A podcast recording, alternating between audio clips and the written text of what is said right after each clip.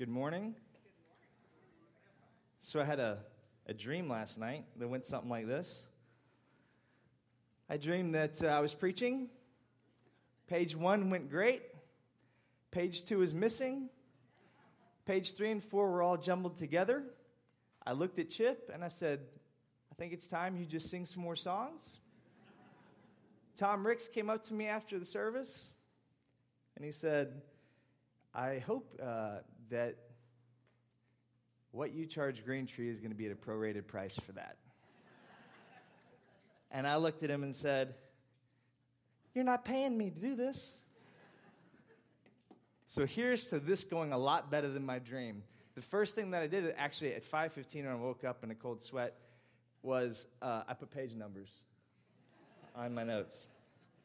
So so if you've been, uh, well, welcome. If, if you're a visitor, welcome. If this is your first time. For those of you who uh, have been coming, maybe you just got back from family camp, got to see a lot of those pictures on Facebook and Instagram. Uh, so that's fun, and we probably should keep those that are still en route uh, in prayer. But if you've been coming the past few weeks, we've been talking about and going through the pillars of Green Tree, the core values of what makes Green Tree who we are. And last week we got to hear from Tom Warner about discipleship, and this week you get to hear from me about evangelism. And that just sent chills through the audience. Now the bald guy is going to tell me that I have to go door to door and knock and have potentially very awkward conversations. Maybe, maybe that's what you're called to, but I'm going to look at it. Sorry, this is um, not cooperating. There we go. Maybe that'll work. Uh, I'm going to look at it from a different angle today. I'm going to look at evangelism from the aspect of mission. So when I say the word mission, what comes to your mind? When you hear a company has a mission, what do you think about? Well, I looked it up online, uh, the dictionary. What does mission mean? And here's what it says A mission is a, ta- a specific task or a duty assigned to a person or a group of people. So let me give you an example. About four months ago, Michael Porter, some of you might know him, myself, and, and a couple other people decided we were going to sign up for this Tour de Kirkwood, which is a sprint triathlon. You go and you swim 400 meters, you get out, you get on a bike, you bike 12 miles, you get off your bike, and you run three miles. Four months is plenty of time to not die doing that, to train enough to not die doing that. And we've, we've been training, you know, one thing at a time. And then yesterday, we thought it'd be a good idea. Well, why don't we put two of these together and see what it's like? By the way, we were on a mission to complete this in an hour and 30 minutes. After, so yesterday we, we did the bike and the run. And I'm happy to report, or not happy to report, but I'm here to report that the mission is in jeopardy. I don't think we're going to make an hour and 30. In fact, because I'm vain, I went online and looked up last year's results to see, okay, how am I going to rate here? Am I just completely embarrass myself? Transition times between biking and running, eh, two to three minutes. Let's put it this way our transition time, people will finish the run and the amount of time that it took us to do this transition. Mission is, is life. We cook, we clean, we do science, we explore, uh, we investigate, we create. Businesses have mission statements, they have goals and objectives that back up their mission. It is central to what we do. But when it comes to why you and I exist, we don't really tend to think of it in terms of mission, do we? Let me put it this way. I believe that the American church can tend to separate how we do church from why the church even exists. And when I say church, I'm not talking about brick and mortar building, I'm talking about the people. So I, I feel like in some ways we separate our ecclesiology from our missiology, if you will. But here's the problem, and the problem is this is that mission isn't something that we just tack on to the end of church. Mission is central to why the church even exists. It's, it's at the very core of who we are. Tim Chester uh, puts it like this Mission is not one thing we do among others, mission is central to the Bible story and central to our identity. We are missionary people. We are communities on a mission. So, what I want to do today is I want to look at God's mission in the world. That's big. I want to look at how we fit into that. And then, practically speaking, what does that mean for us? We're going to look at uh, how Jesus interacts with Zacchaeus to help us get some, um, some a better idea of okay, what does this mean for us in, in our lives? So, uh, we're going to read Genesis chapter 1, verse 26 through 28 up here. Um, so here we go.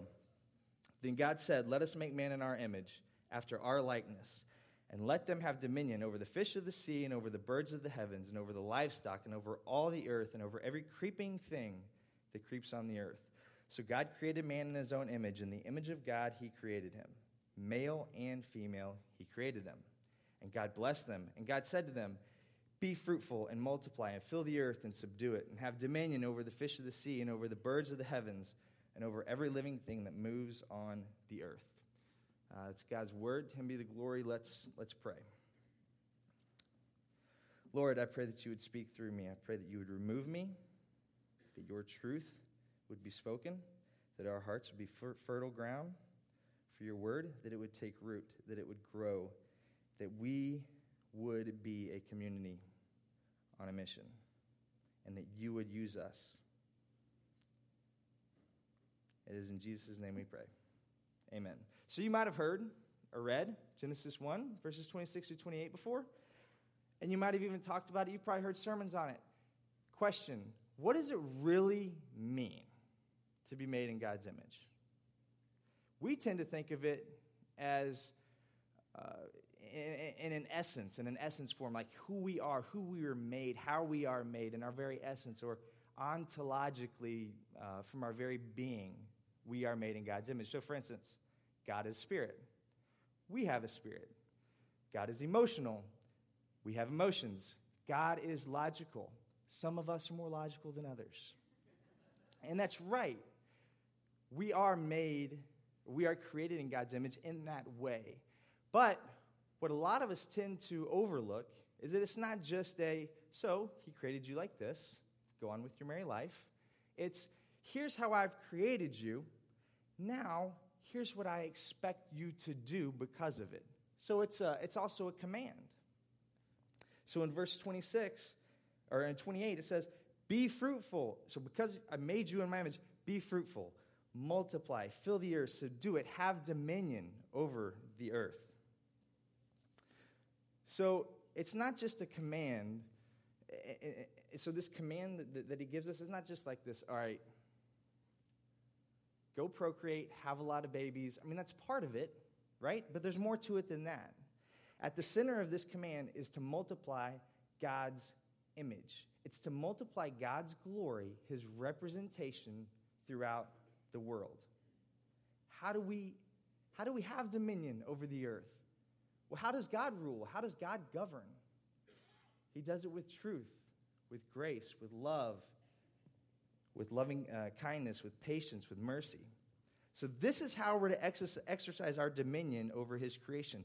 This is how we are to be His image in the world, reflecting His glory. So, think about that for a second. We haven't even gotten to the part to where sin enters the world. This is a perfect world at this point. And God has already given man, his uh, creation, mankind, us, human beings, a mission.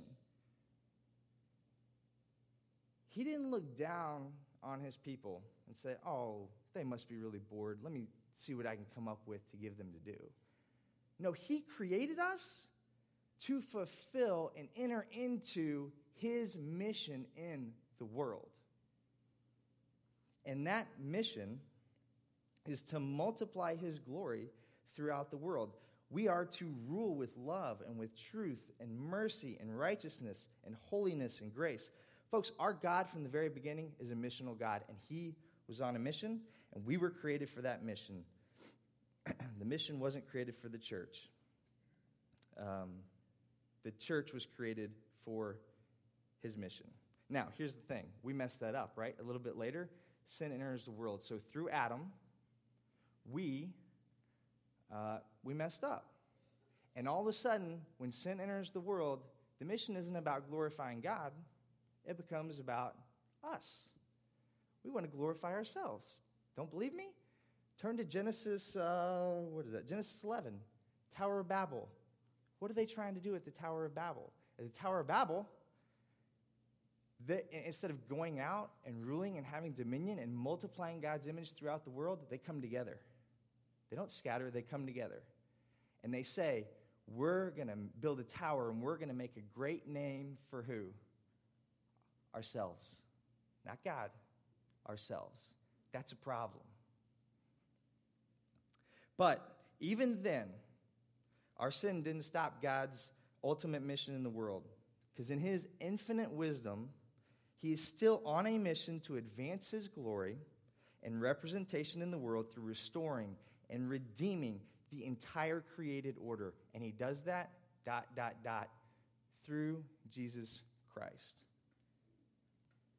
I sent, you know, some of you know Jeremy Beanball. I sent Jeremy Beanball an email. I said, hey, give me anything you got on God's mission in the world, evangelism.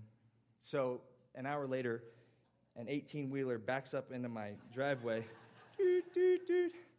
dumps a thousand pages in my email. And I'm like, thanks, Jeremy. But within that, so, so, you know, I read like two pages, and there was uh, a line that I thought, man, this is great. I don't know if he came up with it, I don't know where he got it, but here it is. Uh, next slide. This is wordy, but powerful. So I'll read it twice. If, through Christ, God is working to restore his image in us, and mission is at the core of his image, then to be restored in the image of God means, or, or image of God is to be given God's heart for his mission in his world. Again, if through Christ God is working to restore his image in us, and mission is at the core of his image, then to be restored in the image of God is to be given God's heart for his mission in his world. So if you have been restored and redeemed through Christ, you have no other choice. Your heart should be for God's mission in his world. And as such, we should be a community that's on a mission, folks. God's mission is our mission, and his mission is to multiply his glory throughout the world by restoring and redeeming the entire created order. And that's a big mission.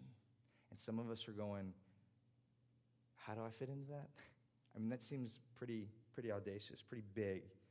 So here's what I want to do I want to look at how did Jesus enter into this mission uh, during his time on earth? And we're going to look at how he interacts with one person, a wee little man named Zacchaeus. So, if you have your Bibles, turn to Luke chapter 19, verses 1 through 10.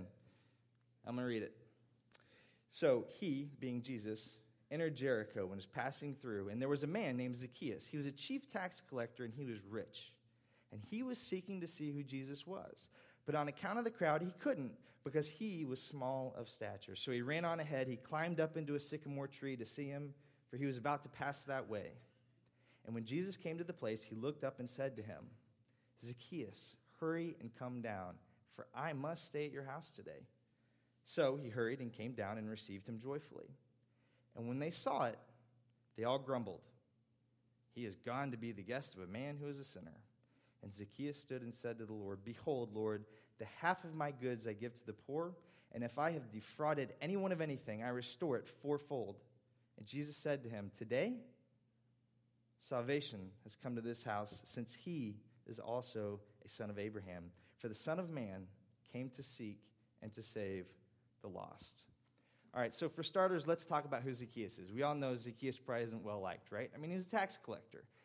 The other day, I'm not going to get into the details, I had to go to the Department of Revenue. Department of Revenue, based out of Jefferson City, they have a satellite office here in St. Louis. I go into the Department of Revenue, and it's like walking into a doctor's office.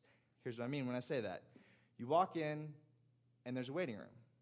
And then you go to this place that's uh, has all the Department of Revenue people behind this plexiglass, probably bulletproof glass, if I was to guess. um, and you write your name down, and you go take a seat, and you wait for your name to be called. So there's like 20, 25 people sitting in this waiting room, waiting for their names to be called. And when it's your turn to do business with them, everybody listens because they're all waiting. So it's my turn, and I go up there, and I'm having a disagreement, very polite, very loving disagreement with the Department of Revenue. And come to find out, they actually agreed with me. And so I'm feeling pretty good about myself. And so I turn around to go sit down because now they have to process the paperwork and I have to wait on that. So I turn around to go sit down. And there were people in the waiting room that looked at me that were like, as if to say, way to go, man. Us versus them mentality, right? It's, it's the same way back then. There was an us versus them mentality uh, when it came to tax collectors. Nobody liked tax collectors, but here's the thing he wasn't just a tax collector, he was a chief tax collector. Chief tax collectors worked for the Romans. The Romans were the occupying force and the hated oppressors of the day. So, on top of that, Ro- the Romans didn't pay Zacchaeus or these tax collectors. These tax collectors were to go out and collect their own money for their own wages on top of the taxes for the Roman Empire. And they didn't govern how much they collected. They didn't care. So you can imagine Zacchaeus collected a lot of money and he became very wealthy and very powerful. So think with me. Here you have a tax collector, whammy one. And he's working for the enemy or collaborating for the enemy, whammy two. Nobody liked this guy. Nobody. But, and here's a big but, he was eager. He was curious. He heard a celebrity was coming to town, and he wanted to see who this guy was. So, the big, powerful, big, uh, that not size wise, but powerful, wealthy Zacchaeus goes ahead of the crowd, sees a tree, climbs up it. Question When was the last time you saw a wealthy, powerful individual act like a boy and climb a tree? Anybody? No. My kids were climbing a tree uh, the other day when we were in Colorado, and there was two other kids climbing the tree. I never saw an adult get in the tree. No, it just doesn't happen. Now, given that context, let's look at the interaction uh, between Jesus and Zacchaeus. And we're going to notice three things. We're going to notice that Jesus treats Zacchaeus with respect, with honor, and with grace. Okay? So, immediately, right out of the gate, Jesus dignifies Zacchaeus. He shows him respect. He immediately restores Zacchaeus' sense of worth and his value. He ignores all the social exterior garbage that's going on. He sees that Zacchaeus is searching, that he's curious, and he calls him by his name Zacchaeus. He didn't say, Hey, dude, up in the tree, yeah, you, the one that's ripping off all these people, hey, let's go have a talk. He didn't say, Hey, scumbag, get down here. We need to have a chat. No, he says, Zacchaeus, hey, come down. He looks past the social status. He looks past how other people see uh, Zacchaeus. He even looks back past how other people are going to view him in the process. Jesus recognizes that even this despised man bears the image of God and is eager to learn more about him. Jesus doesn't keep his distance from the wretched, from the outcast, from the sinful, from the dirty.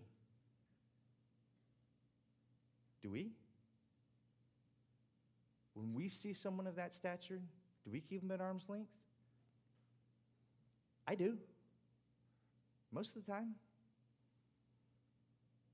Are we, let's take it a bit further. Are we in tune enough with the Holy Spirit to know? Do we know our neighbors well enough to know when they're looking or they're eager or they're seeking or they're curious? All it takes is to be purposeful and intentional and reach out to someone. Hey, how was your vacation? How was your day? Hey, we'd love to have you over for pizza. Uh, we have pizza night on Wednesday. Cool? Come over.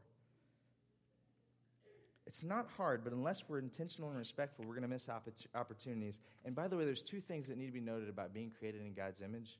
Um, one is that because everybody is made in God's image, they all deserve respect. I don't care who they are. They could be the worst person in the world. They could be your total enemy. They all deserve respect. Nothing gets under my skin, or in the South, under my crawl. Um, like when my boys, I have three boys, are disrespectful because it's unacceptable. Everybody's made in God's image and they all deserve to be respected. Two, because they're made in God's image and they live in God's created world that God said, hey, all of this is good, those are two things they can't get away from, or that we can't get away from. And therefore, we can always find something redemptive about people. Always. It might be that they have a heart for the poor. Guess what? Jesus had a heart for the poor. It might be, here, here's a good example my aunt. My aunt loves the stars, the planets, the moon, the galaxy. If she could be an astronaut at age 60, she would. She's the only person that in the world that I know that watches the NASA channel. She will call me Nope, not, I'm, not, I'm not lying. She calls me, and I'm going to do my best, my aunt's best voice. Um, Lance, hey, I just wanted you to know that the Apollo Mercury orbital sander is, I made that up, I don't know, but orbital sander, if you work in construction, is going to be launching today uh, from Cape Canaveral at 2 o'clock. I think you and the boys should watch it. It'll be on the NASA channel. She's the only person that does that. I don't know who watches this stuff. She loves it. And you know what?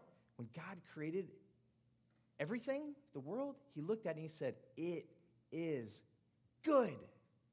And because of that, I love uh, looking for ways that I can use what she loves as a bridge to have a meaningful, gospel centered conversation with her. And that is what we should all be looking for in people that we interact with. Just find a bridge, something redemptive that we can talk to them about in a respectful way.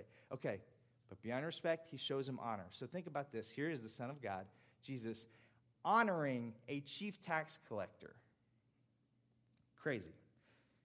He does it also in a very uh, precarious way. So here's what he says. He says, Zacchaeus, hey, hurry, come down. I must stay at your house today.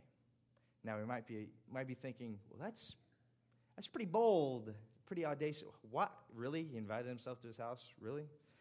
Um, I mean, how many people would be okay if, like, this afternoon someone walked up to you and was like, hey, hey, Joe, hey, cool if I come over for dinner tonight, right? Six, six work? Yeah, good. Odd. It doesn't happen. It'd be so awkward. But there was more going on behind the scenes socially that we don't know about, that you kind of need to know about.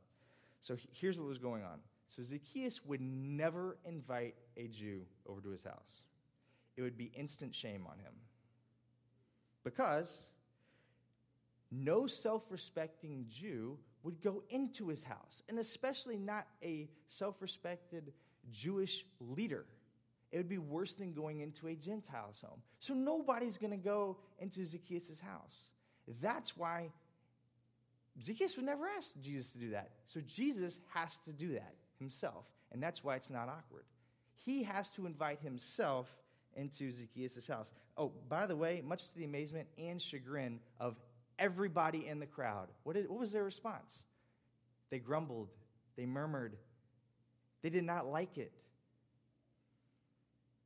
But Jesus does it gladly, as if to say, well, yeah, why wouldn't I invite myself to go into this person's house? And when you understand what God's mission is in the world, it makes perfect sense why Jesus would want to invite himself to go into Zacchaeus' house.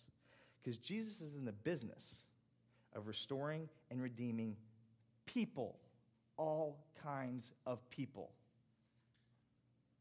There's nothing more honoring to Zacchaeus that Jesus could have done uh, than to extend that invitation. And we also must honor those who are dishonest, that are corrupt, that are wicked, even when we disagree with them. We need to seek out ways to lift them up, to edify them, to show them you have value. And it flies against the me culture that we live in because it requires us to put them first. it requires us to serve them. That doesn't come naturally. Um, one of the things I love about 2028, 2028 is the service project that we do, is that you have a chance, or we have a chance as a, as a community, to go and serve people, but it shows them we value you. And we should be doing that all the time. But beyond the respect, beyond the honor, Jesus also shows Zacchaeus grace. The very act of Jesus going into Zacchaeus' home was, uh, was in and of itself an act of grace. Do you generally go into a person's home that's hated, that's despised, that's dirty? Of course not. Probably not. You might be a lot better than me, but I don't, okay? Jesus doesn't keep himself uh, away or doesn't distance himself away from sinners. And it causes a stir. And Jerram Barrs puts it this way, and he thinks, Jerram Barrs says, this is why it causes a stir. He says this What is so shocking and unacceptable to the crowd is that Jesus desires to have intimate fellowship with sinners.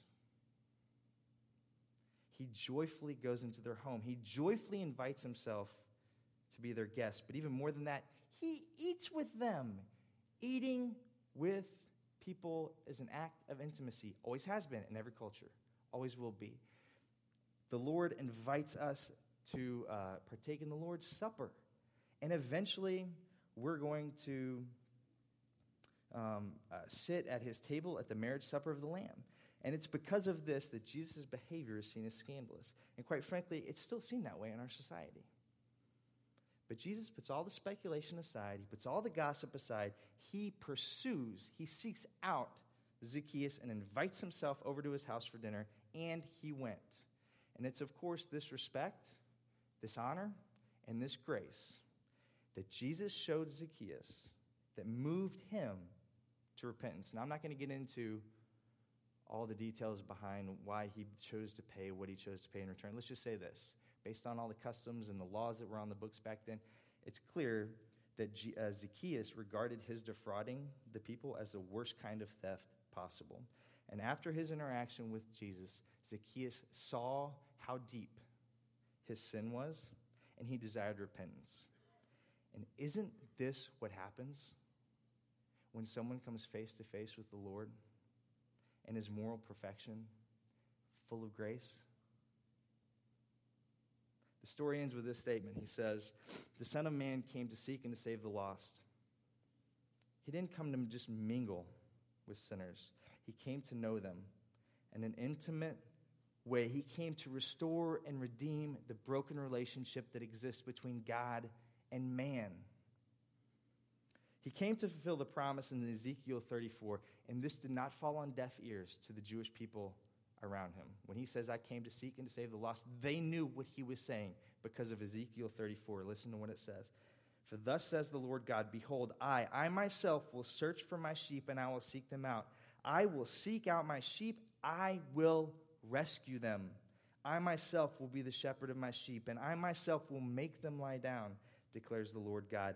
I will seek the lost, and I will bring back the strayed. That folks, is a bold statement. And it doesn't fall on deaf ears to the Jewish people because what he's saying is he's saying this I am the Lord, I am the shepherd. I have come to restore and redeem the relationship that was broken between mankind and God. I am the Redeemer.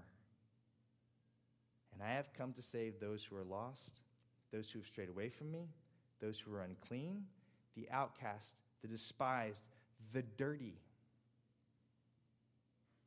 Isn't that us? Aren't we the outcast? Aren't we the dirty? Aren't we the despised?